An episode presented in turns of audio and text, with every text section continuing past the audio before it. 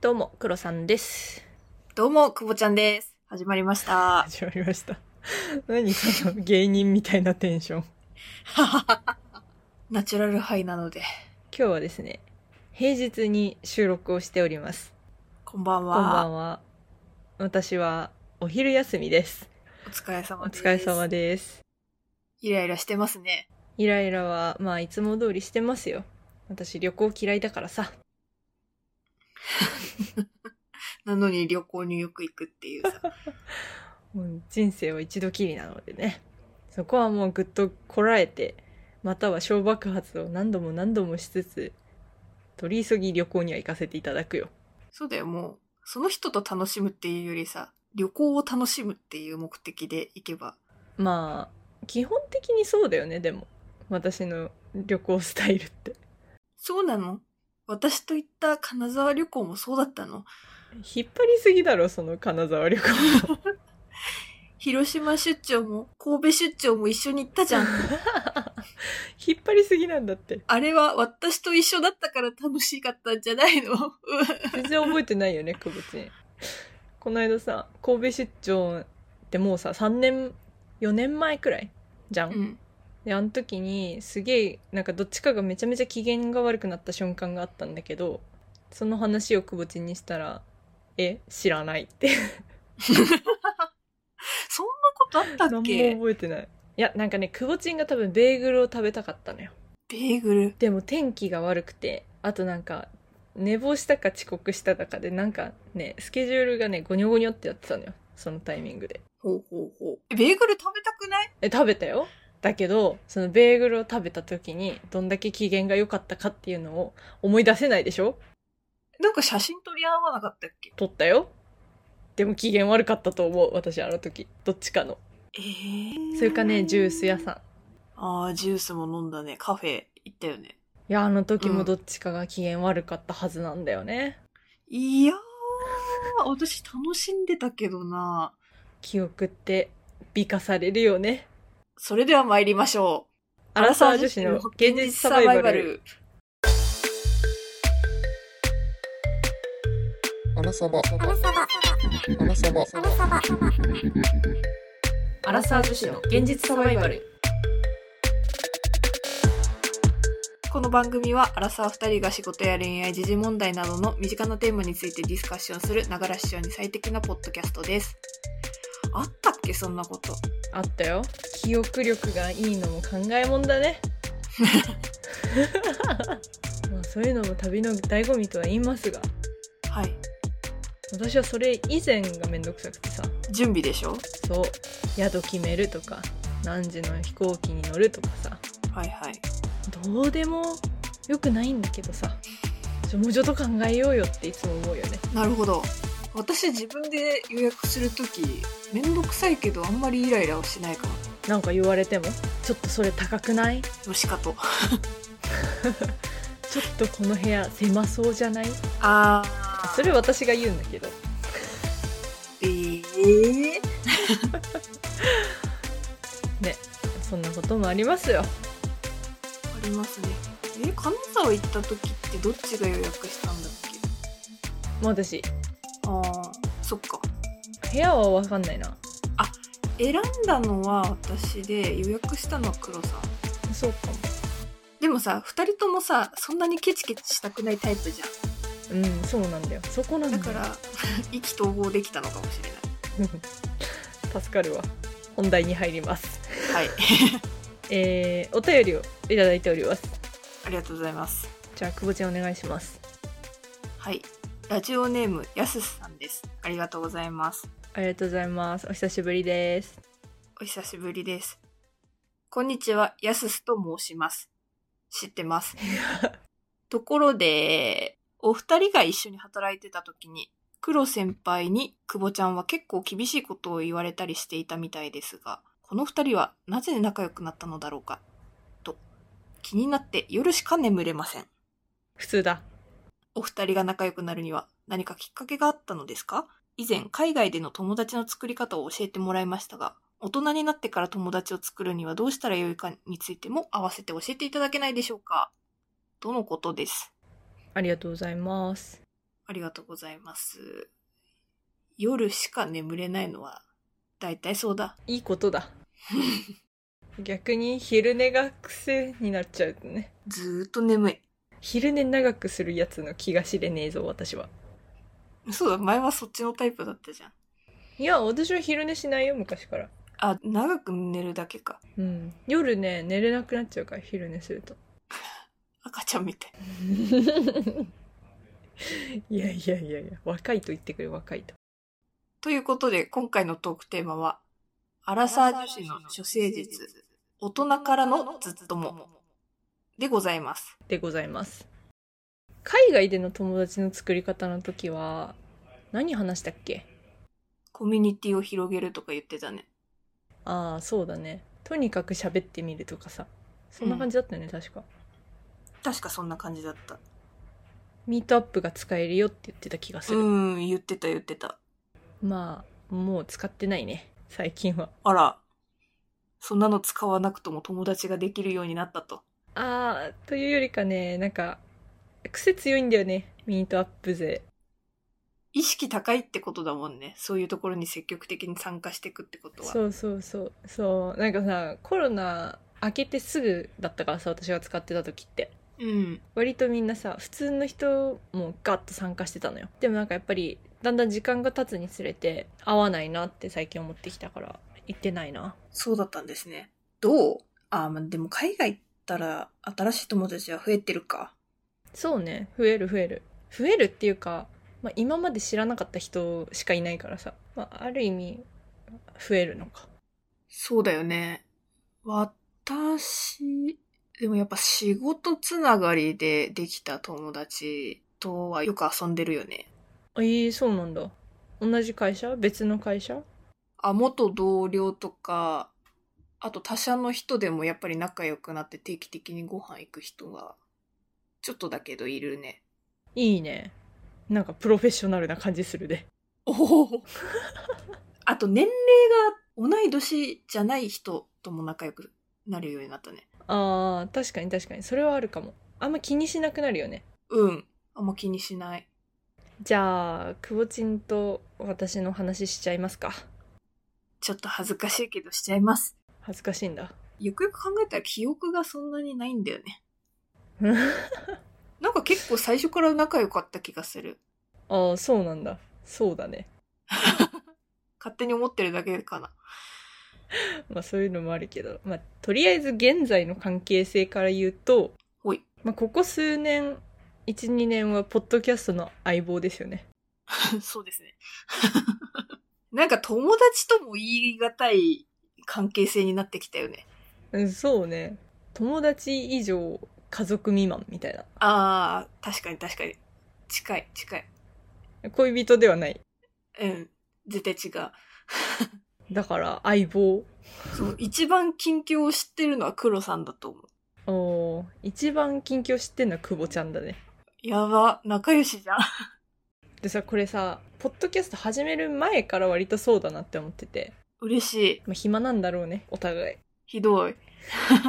で私は思ったの久保ちんは私の何なのじゃあ、黒さんにとっての久保ちんは。メンタルカウンセラーウケる。なんかさ結局メンタル系のカウンセリングってさ自分のことを喋るんでしょそうだね。聞いてもらうって感じだよね。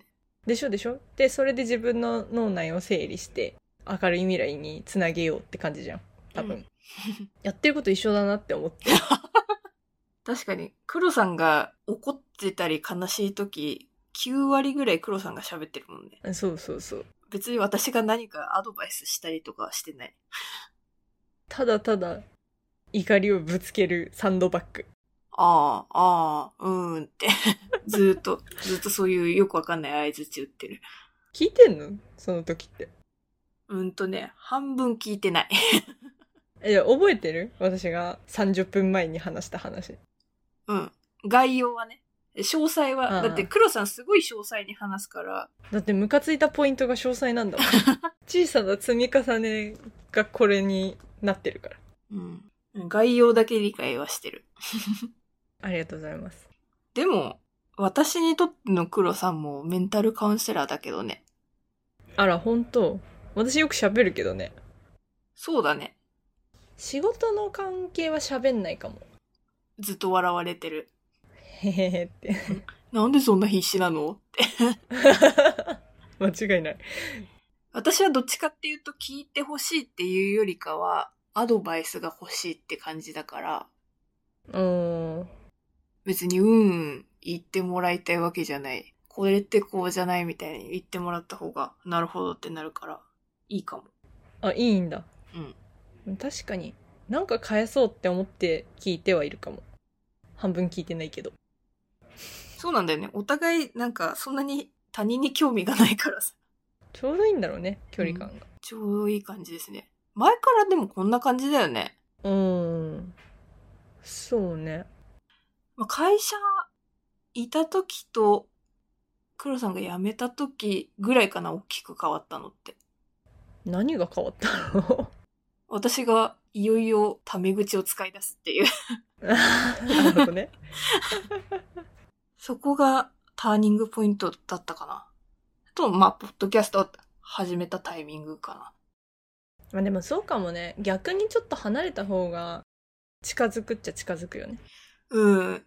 やっぱね、仕事の時はもう直で教えてもらってたし、近すぎたうん。し、やっぱりそこは、うんいくら仲がいいとはいえ、私はメリハリはつけたかったし、つけた方がいいと思うから、偉い。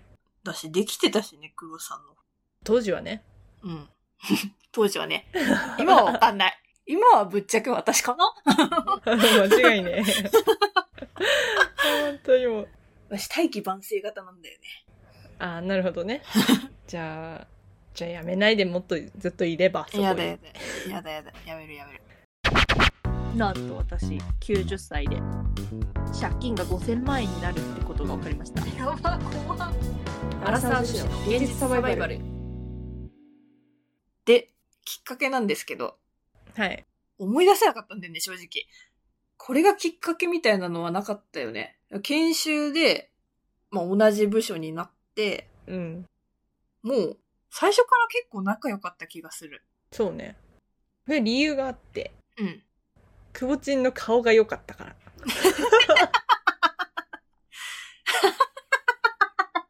恥ずかしい。へ理え。由がちゃんとある。ええ初めて知ったんだけど。なんか、すごい失礼なこと言うよ、今から。うん。どうぞ。よくなんか多分人事の人とか使うんだけどあのテンションとかノリが合わないとかちょっと顔が清潔感ないでしょこれとかそういう人たちに対してあのフィット感があるないって言葉を使うのねたまに。あれってそういうことだったんね。なんかそういう使い方をしてる人を見たことがあるのね私は。うん。でそれで言うと私の人生においてくぼちんはフィット感があったのよ多分。嬉しい。嬉しいな。でだからあもうこの子は頑張ろうこれから大志を抱いて前に進んでいこうみたいなテンションは合わないなって思ったからうん一。瞬でそこを切り崩してえ、私そんな新入社員だったうんそうだよ やだ。バレてる。なんかそんな感じだなって思ったからあまあいいや一旦緩めでいこうと思ってゆるーく始まったのが良かったんじゃない多分ああ。黒さんに認められたから、黒さんが私に優しくしてくれたのか。私に会うようにコミュニケーションをそうだね 取ってくれてたのか。ありがとう、嬉しい。あ、でも私もそうかも。そうやって黒さんが接してくれて、多う分、ん初日か二日目ぐらいに、なんか、個室みたいなところにいたんだよ。何かを教えてもらうために。その時になんか、挨拶も電話対応も全部パフォーマンスだからねって言ってくれた瞬間に、あ、この人と仲良くなろうって思った。この人だったら素を出せるって思って。 ありがとうございます うん。そうですよねって言って。だから頑張っていこううんそうだそうだ、パフォーマンスだって言って。これ私が好きだった先輩が私に言ってくれた言葉なんだけどね。ああ。これね、私が後輩に言うとなかなか刺さんないんですよね。うっそそうなの私はさ、めちゃめちゃ刺さったからさ、これを言ってあげたらさ、解放されると思うんだけど、なかなかね、心を開いてくれないんですよね。悲しいあらな。まあ違うんだなじゃあきっとちょっと世代がもう変わってしまったのかもしれない。あとはね、物理的距離も近かったんだよね。住んでるところが同じ屋根の下だったんですよ。要は社員寮だったんで、あの、仕事終わってからも遊び行ったりとか、うんそうねなんなら休みの日とかもあったりとかしてたよね。知ってたかもなんかねうん。多分私が黒さんが久保ちゃんをそこら中に召喚しまくってたんだよねうん、すごい誘ってくれてたよね。私の他にも同期にちょっとやさぐれてる人たちがいたのね類友だ、類友。 そうルイ友がいてそのルイ友と集まりがある時に久保ちんを呼んでたのよ面白い後輩いるからって。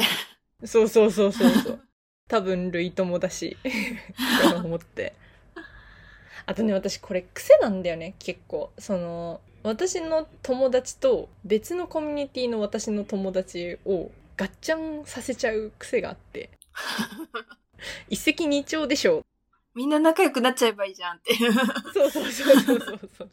多分それの感覚でクボチンを召喚しまくってたんだよね。ああ、おかげさまで仲いいっすよ、未だに。おお、会社にいる人は。それはすごいね。ありがとうございます。おお、私ナコードとしていい役割を果たすかもな。なコード。まあそんな感じじゃない。だからさ、会う機会をすごい増やしてたし、うんだからだんだん近くなってきて。うん。本音で喋ったりとかあとあの時仕事でこう言ったけど本当はどうせこう思ってるんだけどこうやった方がいいよとかなんかそういう話を多分し始めてああ、オフレコのね。そうそうそうそれでどんどん多分砕けてったんじゃないかな確かに。そうだったな。逆にあれだよね。私の友達のところに黒さんを引っ張ってきたりしたよね。まあ確かにそれも確かにおもろ。いや、いい先輩やってくれてたと思ったけどな。おおいい後輩だなまあ、私に合ってたんだろうね。うんなんかメリハリはつけてたからね、うちゃんん。とさっきこぼちも言ってたけど仕事上ではちゃんとガミガミ言うけどなんか私生活は逆だったしねなんならそうかなそう。その服ダサいっすよ、みたいな。ちょっと一緒にルミネ10%オフ行きましょう、みたい黒さん、その服で合コン行くんすかつって。な。 そうそう。え、ダメとか言いな がら。で多分そこが良かったんだろうね、バランス的に。ああ、確かに。多分どっちも私の方がガミガミくぼちに言ってる側だったらさ、疲れちゃうじゃん、くぼちんも。うん。だったから、面白いことになったんだろうね。すごいね。そう思うとなんか、かけがえのない存在だね。ああ、ちょっとその言い方は気持ち悪かった な、今のは。メンタルカウンセラーも相当気持ち悪かったけど。 私さ、すごい好感度上げていいあ、やっぱいいや。あげろ よアラサー女子の現実サバイバル。そんなこんなで。我らはじゃあ運が良かったよ、そういう面では。うん。じゃあこれからまたもう一人私が久保ちんみたいな友達を作る。久保ちゃんが黒さんみたいな友達を作るってなった時に、何に焦点を当てて、どういう行動をしたらいいのかっていうのを発表します。ほい。まず第一に、前も言ったけど、やっぱりコミュニティを広げましょうっていうところですね。そうだね。やっぱり大人になってからって、出会う機会っていうのは自分から作っていかないとなかなか広がらないからね。そう。行動あるのみですよね。社会人になる前はさ、学校が変わるじゃん、はいはい。ちょこちょこ。クラスも変わったりするしね。そうそうそうだからあの勝手に新しいコミュニティに投げ入れられてたんだけどそれがなくなるとやっぱり自分の心地がいいところにとどまっちゃうんだよね人間ってそうだね。だからそこから一個違うところに足を踏み入れるみたいな最悪コミュニティ広げるっていうよりかはコミュニティを変えるでいいと思うはいはいはい。転職するなり、そうそう引っ越すなり。そうなんかそういうのをすると今まで知らなかった人たちに出会えるっていうのはあるね間違いないと思います。その次に必要なのはその中で共通点がある人を見つけていくおうおうおう例えば同じような仕事をしてますとかうーんと同じ同じレストランが好きですとかなんかそういうすげえちっちゃいことでもいいと思うんだけどなんかそういうのが見つかるとあじゃあ次こっち行ってみようよこっちのレストラン行ってみようよとかなんかそういうのが出来上がるからで近くなるんじゃない全く共通点がない人と関係を築くのは結構しんどいよね。うん難しいと思うね結構思うのが、バックグラウンド違うと話が噛み合わないなって思ったり、ああそれもあるかもね、うん。やっぱ何かしら似たところがないときついかな。うん出会えても関係が続くかどうかでいくと、やっぱ共通点が多ければ多いほど続きやすいかなとは思う。うん確かにくぼちんと私の共通点ってなんだなくねないんだよ。でも、価値観が似てんのよ。ああなるほどねあそういうことかでも長女だし、弟いるし、なんか、境遇が似てるのねそう、じゃあ境遇が似てんのよ。なるほど確かにそういうところかでまあそんな風になってだんだん近くなってきたら今度は本音で話すようにするおー建前はよしましょうっていうところですね、まあ、別に建前で成立するんだったら別にそれでもいいと思うけどじゃあうんそれが何年も続く中になりますかって言われるとならないと思うんだよねまあ、関係性続けるってなるときついよ ね。だからもうそうなったら本音でぶつかってでぶっ壊れたらあもうさよならって うーん。だってさ例えばさ私がさ久保ちんに仕事のことでガミガミ言ってたとしますようん。言ってましたよで久保ちんがさ心が折れちゃうような子だったらさもうこうなってないじゃんだし久保ちんが私の私服を見て「ダセー」って言ったとするよまあ言ってたんだけどそりゃそりゃないぜ黒さんって言言われましたよでもそれに対してそのズーンって沈んで私なんか私はダサどうせダサいですよみたいなさやさぐれ方をしちゃっていたら多分そもそも本音でぶつかった時合わないんだよねうん。だから結局ダメじゃんでその多分バランスがバランスっていうかどっちも心が折れないタイプだったから うん。深めにうまくいったんだろうね同じコミュニケーション他の人とやったら続かないだろうね。うーんなんか別の友達に見られたら怒られそうもうちょっとくぼちんを丁重に扱った方がいいんじゃないかって私も、もうちょっと敬った方がいいんじゃないかとか言 われてた。まあでもそれで成立してるからっはい。ていうとこまで来たらこれはもう長い付き合いができる友達ですよそうですね。私はこの3ステップを提唱させていただくよあなんか他にあるかなー。あ、でも基本そうじゃない。基本そうだなって思うんだけど、大人になってからってなると気をつけてるところが2つぐらいあって、おお距離が近づくまではセンシティブな話題は避けてるかもしんない。あーなるほどねなんかさ、黒さんともさ、めっちゃ仲良かったけどさ、恋愛の深い話とかはさ、あんまりしなかったじゃん。そうね結構時が経つまではあんまりしなかったね、うん。私は言ってたかもしれないけど、黒さんには聞かなかった気がする。うん、センシティブな話題だったからねうん。やっぱさ、この年になったらさ、言いたくないことの一つや二つはあるじゃないですか。確かに本音でぶつかり合っても、全部をさらけ出すことが全てではないなって思って。うーんなるほどねまあ逆にそこを自分から話してくれるようになったらもうマブだよね。あーまあ確かに確かにそれはあるかもベラベラ喋るもんな私仲良くなったらうん、聞いてもないのに喋る。給料がさとかさ 言ってさ普通に値段言い始めるからうん、言うね。そう、お金の話とか、宗教の話とか、家そう族ねそうねの話とか、恋愛の話とかは、まあ、ジャブ打って嫌そうだなって思ったら、もう聞かないどこうってしちゃってるね。そうねそれがいいかもあとは、価値観を押し付けない。おお私はこう思うは、これはね、本音で話すとね、似てるようで違うんですよ。私はこう思うは言ってもいいと思うの。てかむしろ言った方がいいと思うの。でもこうすべきでしょとか、うんうんうんこうじゃないのって言うと関係が崩れるなって思う。なるほど言ってるんかも なよくあるのは、あの、友達が不倫してて、すごい止める女の子いるじゃん。いるねあれは、どうなんでしょうって思って。まあ世間一般的に言ったら良くないことだけどさじゃあそれが彼らのなんて言うんだろうな別に肯定するわけじゃないけどみんながそれでいいと思ってるんだったら別に勝手にすればとはそうそうそうそうそう。なんか、不倫してることによって、その人の価値が下がるぐらいだったらもう、友達やめちゃえばって思っちゃう。あーうん。別に不倫を肯定してるわけじゃないけど。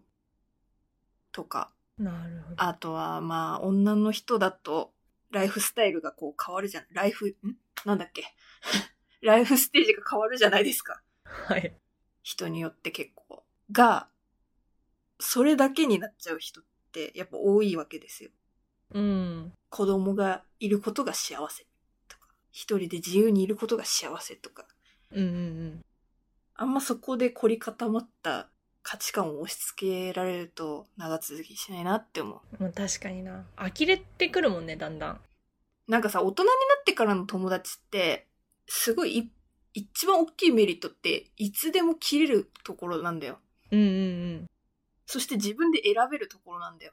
はいはい間違いない小学校の頃とかってさ、もう毎日このクラスにいるのが生活の大半を占めるみたいな感じだだからさ、うんうんこの何十人かから自分と会う人を選ばなきゃいけないだけど、大人ってもう自分の行動さえ変われば無限に広がるわけじゃん。それこそ黒さんみたいに海外で友達作ったりとか、確かにいい例だそう、いろいろできるわけじゃん。ってなったら自分で選べるし、関係を続けるにも切るにも自分の決断でいけるわけじゃん。ってなると、あんまり押し付けすぎる必要もないのかなと思って。会う人とさ、一緒にいればいいじゃんって思っちゃう。そうねだからね本音を言うのと相手を自分色に染めるっていうのは別だよって話だよねそうです。じゃあ私が久保ちんに会社を辞めろっていうのは違うってことだねまあ、貴重なご意見ありがとうございます。面白いドライに返されてるわけだこうやって適当にね受け流されてるよ えーそうそうそう。いい塩梅でね。私も本気で言ってるわけじゃないからねまあ本気で言ってるけど私のために言ってくれてるっていうのは分かってるからね。ああそうね愛だなって思って。受け流してる。 るやばすぎこんな感じこんななんだけど感じ。まあでも参考にしてもらえればねと思いますよ、はいだって私たちも結局ポッドキャスト始めてさ新しいコミュニティみたいなのが広がってるわけじゃんはい。そうですね。素敵なお友達みたいな人生に彩りが出てきたわけですよはい。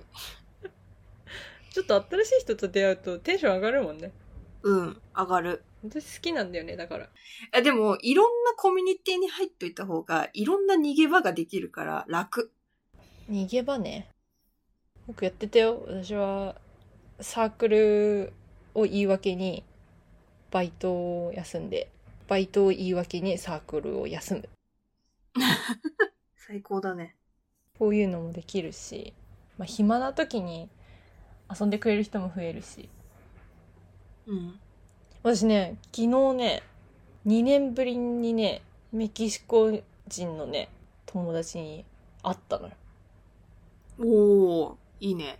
ロンドンに遊びに来ててただのよっともだけどでもなんかさすっごい嬉しいしさなんか近づいたなっていう気分になるわけよおー。もうこうなったらもう私は今度メキシコにも遊びに行けちゃうぞって思うわけだよ いいね。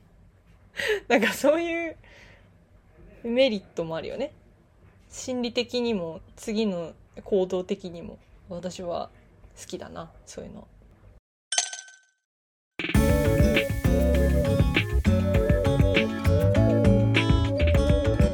さっきバックグラウンドが一緒の方がいいって言ったけど、バックグラウンド全く違うのも面白いよね。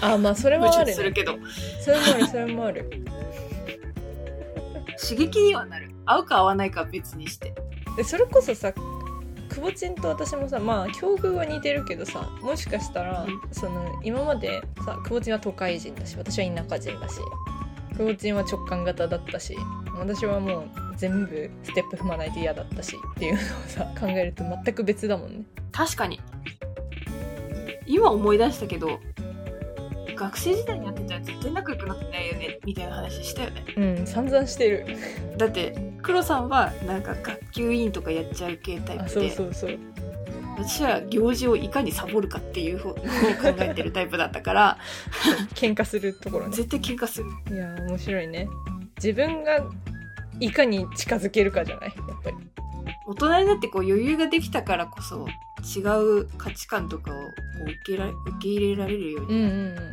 なんかそういうのもあるよねとかねうん、面白がれるようになったなとは思う確かにぜひ皆さんも大人になってからでもずっともは作れるのでぜひ新しいずっとも探しに繰り出していきましょうレッツゴー次回のトークテーマです次回のトークテーマは究極の二択について討議するなんでしょうなんでしょうね まあ究極の二択について話すわけだはいそうですお楽しみにやば何このミステリアスな感じまあいいやはいそれでは我々アラサー女子の現実サバイバルリスナーの皆様からお便りを募集しておりますまた私たちに等身大で話してほしいテーマなどありましたら Google フォームからどしどし送ってくださいお問い合わせは kk.realsurvival.gmail.com kk.realsurvival.gmail.com までよろしくお願いします Spotify や Apple Podcast ではフォローすれば最新の番組が配信された際に通知が届きますのでぜひ通知をオンにしてお待ちくださいレビューもポチッとお願いします共同の Twitter や久保ちゃんの Instagram もやっているので番組概要欄からぜひご覧くださいお相手は久保ちゃんと黒さんでしたそれではまた次回のポッドキャストでお会いしましょうささよよなならら